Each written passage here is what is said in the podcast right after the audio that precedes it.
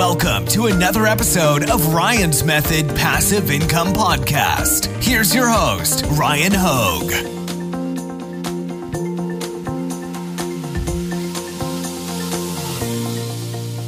My biggest regret of 2020 for my e commerce business is probably that I didn't make that much money selling face masks.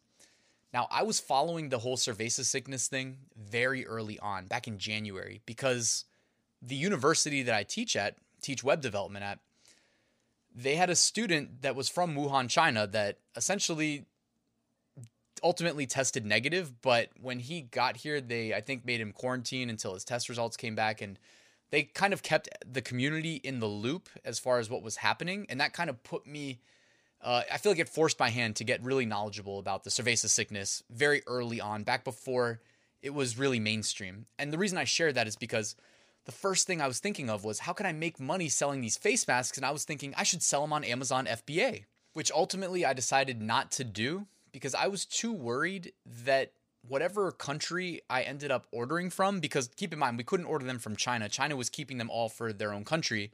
And I had already found alternative suppliers in other countries, but during the production run, or afterwards, even if it wasn't shipped out yet, the government could at any point in time of whatever country I order from say, hey, we're not exporting PPE, you know, face masks or whatever.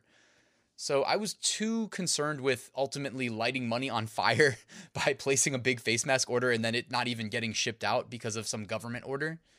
Um, I think private industry probably would have still shipped it out, but you know, when you involve governments, and it would have been reasonable for them to say, "Hey, don't ship that out." So, I mean, I think we did that in America too, didn't we, with um, ventilators or something? I don't know. Anyways, back on topic. I didn't ultimately order face masks for FBA, but as you guys know, with print on demand, we were able to sell face masks.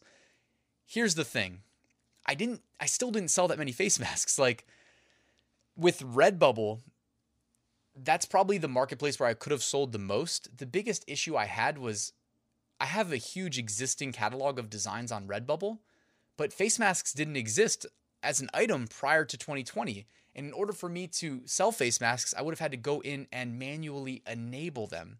By the way, hit me up in the comments below if you guys know some tool that can automate enabling face masks. I'm not aware of that if it exists. So I would have had to go in and manually enable all these face masks. That's too much of a manual task. That's too much of a lateral move for me. Um, I'm trying to push my business forward and scale. So I ultimately didn't do that, but all of my newly created listings have the face masks enabled um, as you would expect. As far as Amazon goes for selling face masks, I did not push any face masks to Amazon. The reason being, they had already kind of algorithmically cracked down on their catalog due to price gouging and due to people exploiting. You know, my mom, I remember one day she's like, I bought these really nice face masks and I was like, Ma, like you either got you either paid like 100x what they're worth or and slash or they're to come in in like 3 months. And it ended up being both. I mean, she overpaid, maybe not 100x, but she overpaid and they came in like literally months later. You know what I mean? Nobody had supply. So the the reason I shared that is because it just wasn't to work on Amazon. Uh, they, I don't trust their catalog. They're trying to police a massive catalog algorithmically using fresh code, you know, code that probably wasn't tested very rigorously.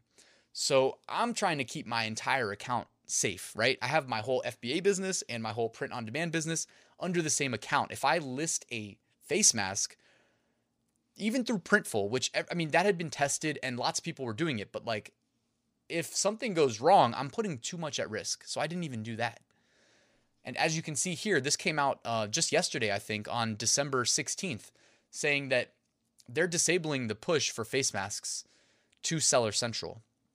So for me, it doesn't matter because I'm not listing any, but it made me feel a little bit better about my decision not to sell any. But let me know what was your guys' best seller of the year this year? Like, how were your face mask sales? Did you take advantage of selling them on Redbubble? Did you sell them through Printful or some other production partner? I know pretty much all of the POD production partners added face masks as an option.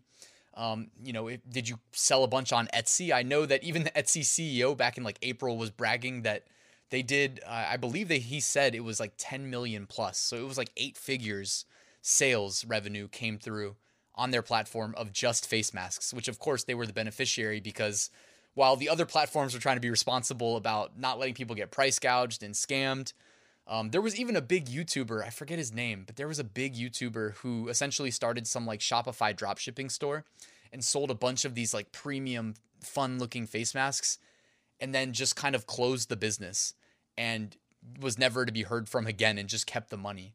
Um, so people were being really shady. And uh, I guess with Shopify, you can get away with it because you own the, the business. But, anyways, that's probably why like Amazon, eBay were a little bit stricter. And Etsy, of course, just didn't care um, in true Etsy fashion. But let me know how your year was as far as face masks. Uh, in the comments below. I'd love to hear from you. And also in the description, if you guys want to check out the weekly print on demand giveaway, there's a link at the top. Right next to my print on demand mini course for free. The link is right there and my print on demand Facebook community. But thanks for watching, guys. I appreciate it. Hit that like button and subscribe if you're not already.